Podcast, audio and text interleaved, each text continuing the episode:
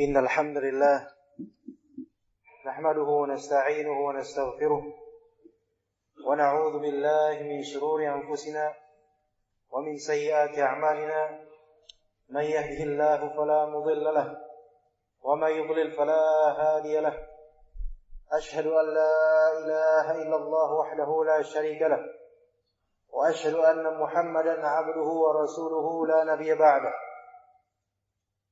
فإن أصدق الحديث كتاب الله وخير الهدي هدي محمد صلى الله عليه وسلم وشر الأمور محدثاتها وكل محدثة بدعة وكل بدعة ضلالة وكل ضلالة في النار. فقد قال الله تعالى في كتابه الكريم يا أيها الناس اتقوا ربكم الذي خلقكم من نفس واحدة وخلق منها زوجها وبث منهما رجالا كثيرا ونساء واتقوا الله الذي تساءلون به والأرحام إن الله كان عليكم رقيبا Ma'asyiral muslimin rahimani wa rahimakumullah. Menjelang pergantian tahun Masehi yang mana pada asalnya tahun ini diadakan oleh orang-orang kafir dan bukan oleh orang muslim. Sehingga pada asalnya orang muslim hendaknya mengikuti kalender Hijriyah. Namun ala kulli hal banyak dari kaum muslimin yang sedang ditimpa musibah musibah tersebut bukan berupa panceklik, kekurangan harta, dan semisalnya dari hal-hal yang bersifat material. Tetapi musibah yang menimpa kaum muslimin adalah kejahilan, ketidaktahuan, dan bahkan ketidakmautawan akan agama Islam yang sebenarnya. Dan juga tidak sedikit dari kita kaum muslimin yang terjerumus ke dalam masalah tasyabbuh bil kuffar yaitu mengikuti perilaku orang-orang kafir.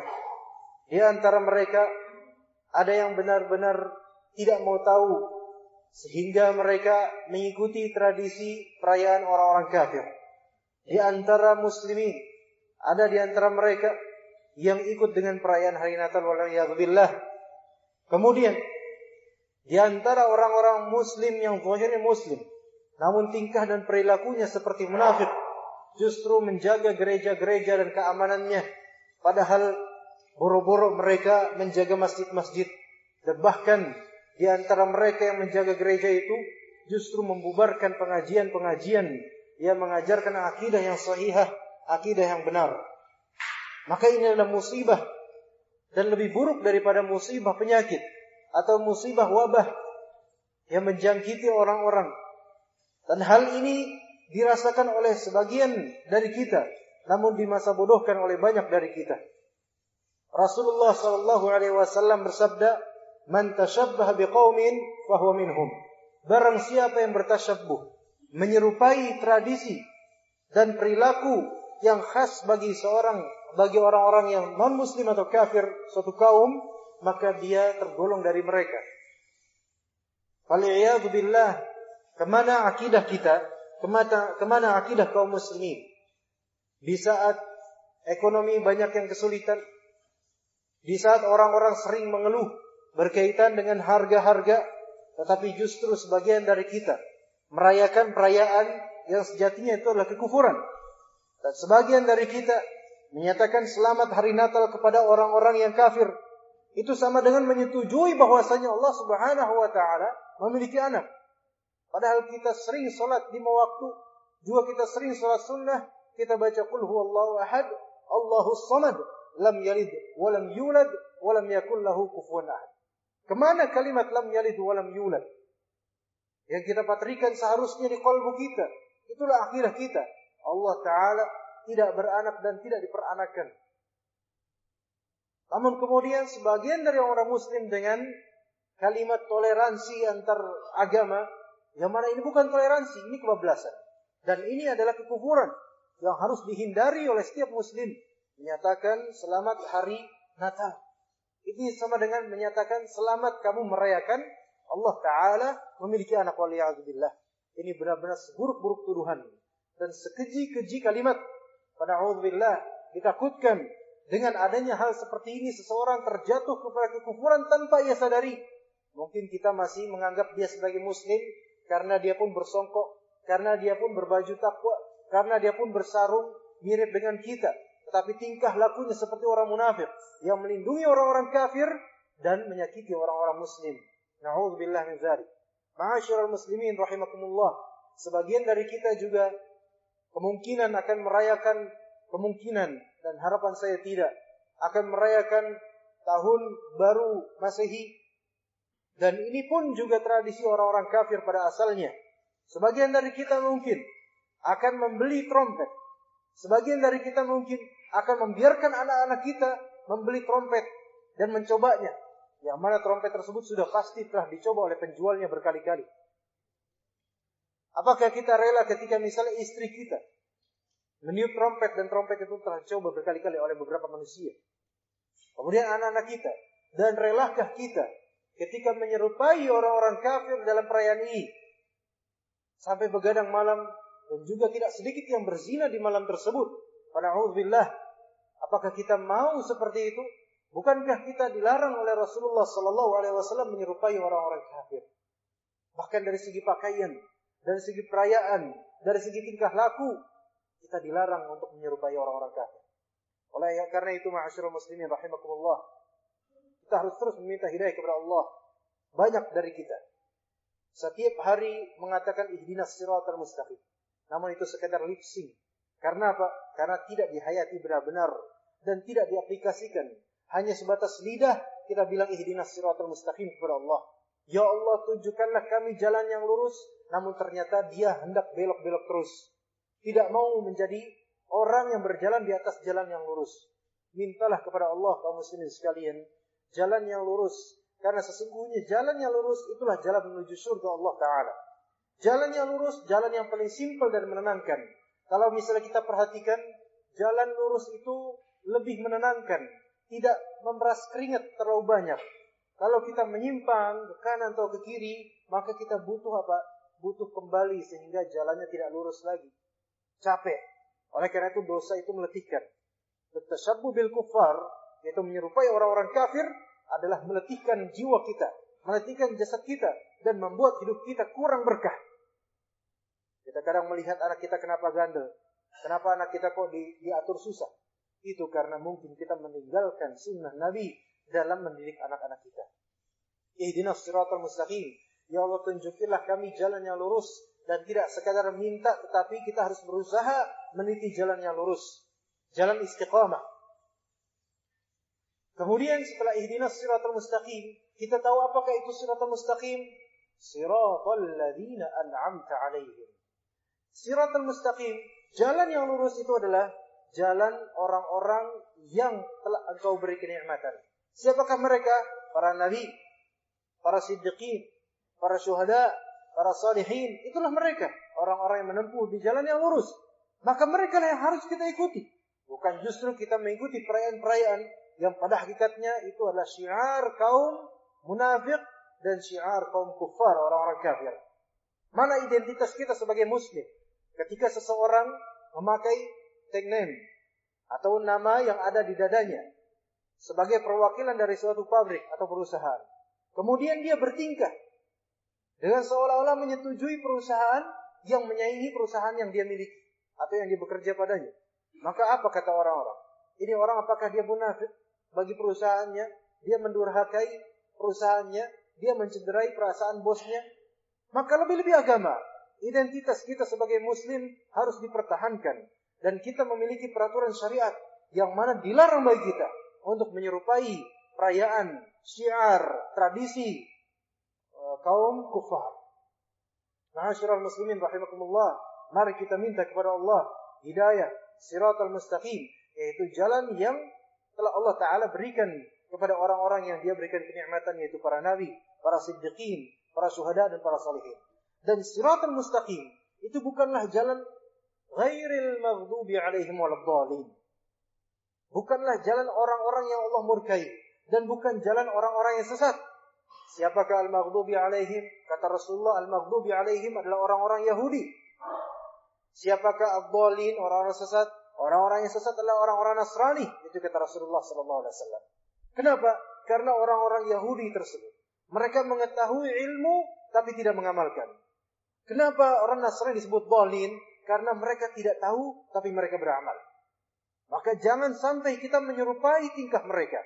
Sudah diketahui hukumnya haram, sudah jelas dalilnya, dan sudah tahu benar-benar, tapi tetap saja melaksanakan ini ibarat orang Yahudi yang mereka punya ilmu, punya pengetahuan mana yang hak, mana yang batil, tapi mereka malah lebih memilih kepada yang batil. Kemudian bagi yang tidak tahu, bertanya. Jangan asal beramal. Ketika misalnya kita asal beramal tanpa bertanya, tanpa punya ilmu terlebih dahulu, maka ini dikiaskan seperti orang-orang Nasrani yang mereka melakukan sesuatu tanpa dasar ilmu dan betapa banyaknya kaum muslimin yang mereka melakukan ritual-ritual yang tidak ada asalnya tidak ada dasarnya dalam syariat Islam. Dan mereka membuat-buat ritual-ritual tersebut. Tidak ada contohnya dari Nabi SAW tidak ada contohnya dari sahabat. Tidak ada contohnya dari tabi'in bahkan para ulama-ulama sekelas tabi'in tidak ada yang melakukannya namun kita malah melakukannya padahal belum tentu sholat kita khusyuk belum tentu sholat sunnah kita lengkap belum tentu sedekah kita sempurna belum tentu zikir kita setiap hari, tetapi ini malah melakukan ritual-ritual yang tidak ada syariatnya dalam agama kita. Siapa sebenarnya yang kita ikuti? Apakah kita mengikuti Nabi SAW atau kita mengikuti orang-orang kafir? Siapa yang kita ikuti? Apakah kita mengikuti salafus soleh, para sahabat dan tabi'in, atau kita malah mengikuti orang-orang munafik dan hawa nafsu kita? Ma'asyiral muslimin rahimakumullah. Tentu kita selalu meminta kepada Allah keselamatan. Jalan keselamatan hanya satu jalan Islam, jalan istiqamah. Tidak ada jalan lainnya yang menyelamatkan diri kita di akhirat nanti. Sesungguhnya hidup kita di dunia ini sementara, sejenak kita akan berpisah dengan orang tua kita, dengan anak-anak kita, dengan saudara kita, dengan rekan-rekan kerja kita, dengan semua orang yang kita cintai di dunia ini, kita akan berpisah. Dan mungkin insya Allah kita akan bertemu masih lama sekali nanti di akhirat. Kita akan melakukan safar nanti setelah wafat kita. Di kuburan kita akan ditanya siapa rohmu, apa yang akan kita jawab. Di kuburan kita akan ditanya siapa nabimu, apa yang akan kita jawab. Di kuburan kita akan ditanya apa agamamu dan apa ilmumu.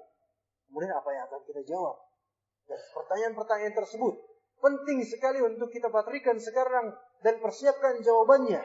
Sekarang kita bisa mengatakan ah, Tuhan saya Allah. Kita bisa mengatakan Nabi saya Muhammad sallallahu alaihi wasallam. Kita juga kita bisa mengatakan sekarang agama saya Islam. Tetapi di kubur semua jawaban-jawaban tersebut terasa berat bagi orang-orang yang tidak mengikuti Al-Quran dan As-Sunnah sesuai dengan pemahaman sahabat Nabi Sallallahu Alaihi Wasallam. Maka oleh karena itu, ma'asyiral muslimin, kami dan saya khatib mengingatkan pada dirinya dan juga teman-teman ikhwan sekalian kaum muslimin agar kembali ke jalan Allah Azza wa Jalla. Kembali kepada Alkitab, Al-Quran, dan juga kembali kepada sunnah Nabi, jalan yang ditempuh oleh Nabi Muhammad sallallahu alaihi wasallam. Karena itulah jalan yang menyelamatkan kita insya Allah di kubur kita dan juga di akhirat. Safar kita nanti akan menuju ke akhirat, kita akan dibangkitkan, kemudian kita akan dihisab, yaitu timbang amalannya. Kata para salaf, hasibu anfusakum qabla an tuhasabu. Hitunglah kesalahan-kesalahan kalian Sebelum kalian akan dihitung kesalahan-kesalahan kalian di akhirat nanti. Pana'udzubillah. Ketika di akhirat nanti tidak ada kata taubat. Sudah terlambat. Kapan taubat yang sah? Taubat yang sah adalah ketika kita masih di dunia. Maka ma'asyiral muslimin rahimakumullah. Mari kita kembali ke jalan Allah dan jalan nabinya. Sesungguhnya itulah jalan keselamatan. Istiqomah itu penting. Dan kita tidak akan mampu kita lurus istiqomah kecuali dengan bantuan dan pertolongan dari Allah Azza wa Jalla. Oleh karena itu setiap hari kita minta pada Allah Ta'ala. Dan ada beberapa sebab, ma'asyiral muslimin sekalian, kita bisa istiqomah di jalan Allah. Banyak dari kaum muslim mengharapkan tahun baru nanti dia bisa lebih baik kerjanya, kinerjanya bisa lebih bagus lagi, kemudian dia mentargetkan penghasilan pada tahun depan lebih bagus lagi omsetnya, banyak yang seperti itu. Tapi adakah di antara kita yang setiap hari selalu menginginkan agar setiap hari makin hari makin hari makin lebih baik dalam urusan agama, makin lebih banyak ilmu dan amalnya, makin lebih berkualitas ilmu dan amalnya, bahkan itu yang lebih beruntung. Orang yang bercita-cita menuju surga Allah itulah cita-cita yang benar. Adapun yang bercita-cita sekedar mentargetkan omset, income dengan setinggi-tingginya, itu hanyalah masalah duniawi yang kelak kita pasti akan meninggalkannya. Demi Allah kita pasti akan meninggalkan harta kita. Lalu siapakah yang akan kita tuju?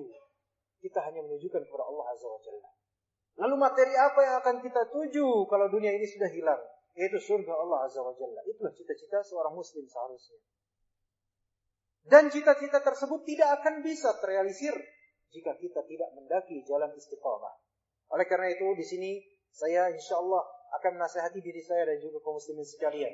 Beberapa sebab kita bisa beristiqamah di jalan Allah sampai kita wafat. Di surat Al-Hajj kita disuruh oleh Allah Subhanahu wa taala "Wa'bud rabbaka hatta ya'tiyakal yaqin." Sembahlah Tuhanmu sampai datang kematian atasmu. Dan juga di surat lain Allah Subhanahu wa taala memerintahkan fastaqim kama umirta. Dan beristiqomahlah kamu sebagaimana kamu diperintahkan untuk istiqomah. Di antara sebab-sebab kita bisa istiqomah, tentu yang paling pertama adalah hidayah dari Allah Subhanahu wa taala. Tidak mungkin seseorang bisa istiqomah di jalan Allah dengan pemahaman yang benar dan akidah yang benar dan dengan tata cara ibadah yang benar kecuali Allah telah memberinya petunjuk. Dan betapa banyaknya orang yang beribadah. Tapi tidak didasari dengan ilmu. Dan dia beribadah semaunya. Sesuai tradisi semata. Itu belum mendapatkan hidayah sesungguhnya. Dia hanya mendapatkan semangat beribadah namun ibadahnya salah.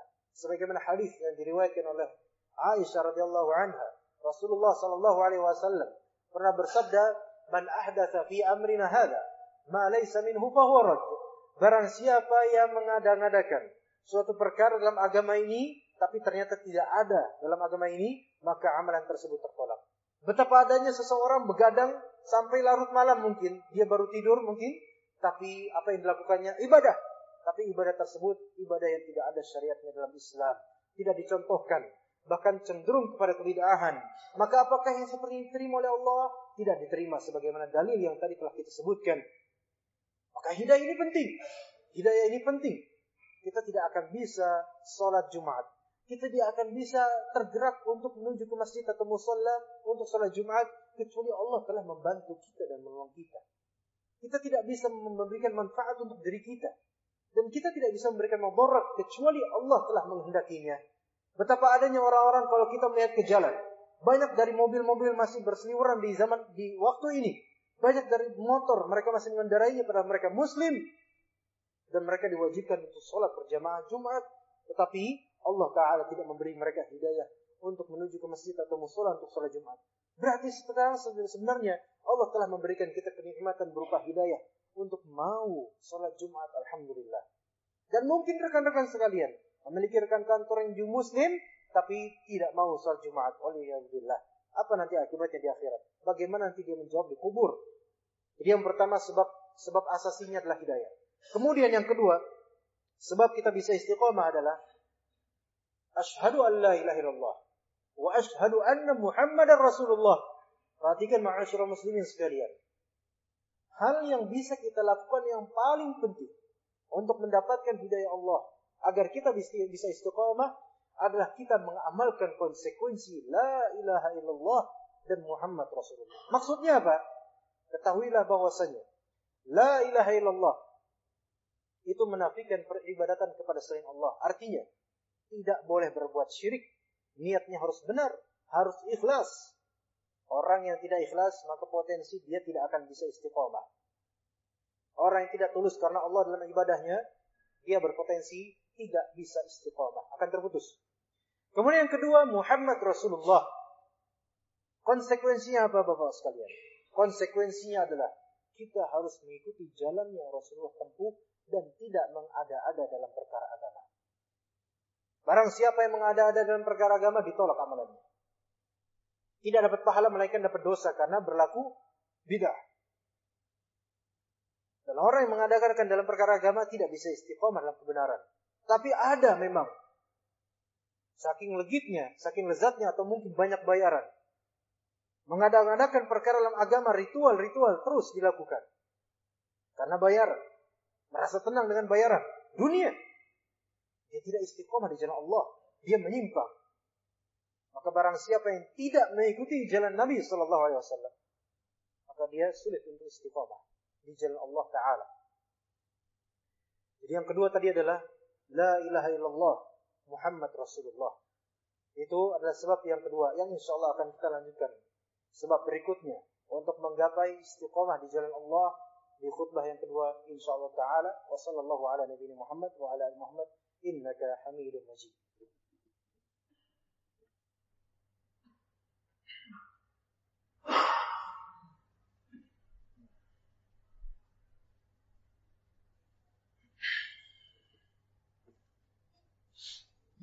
الحمد لله الذي أرسل رسوله بالهدى ودين الحق ليظهره على الدين كله ولو كره المشركون ولو كره الكافرون والصلاة والسلام على المصطفى محمد النبي وعلى آله وصحبه وسلم تسليما أما بعد معاشر المسلمين يا semoga Allah Ta'ala berkahi di antara sebab kita mendapatkan istiqamah adalah istighfar dan juga taubat.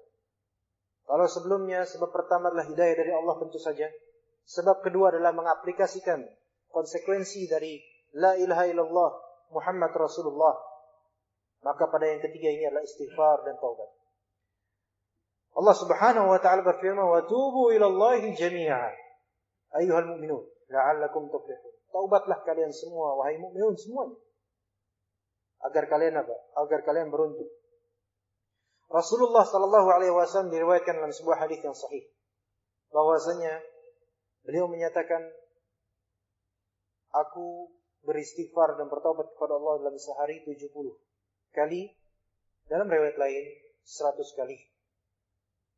Di antara para ulama memahami hadis ini yaitu Nabi Wasallam ketika ingin istighfar beliau istighfar sampai 70 atau 100 kali dalam satu sesi.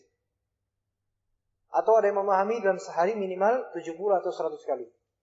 Maka inilah di antara sunnah Nabi yang insya Allah dapat menjadi jalan penyebab agar kita istiqamah di jalannya.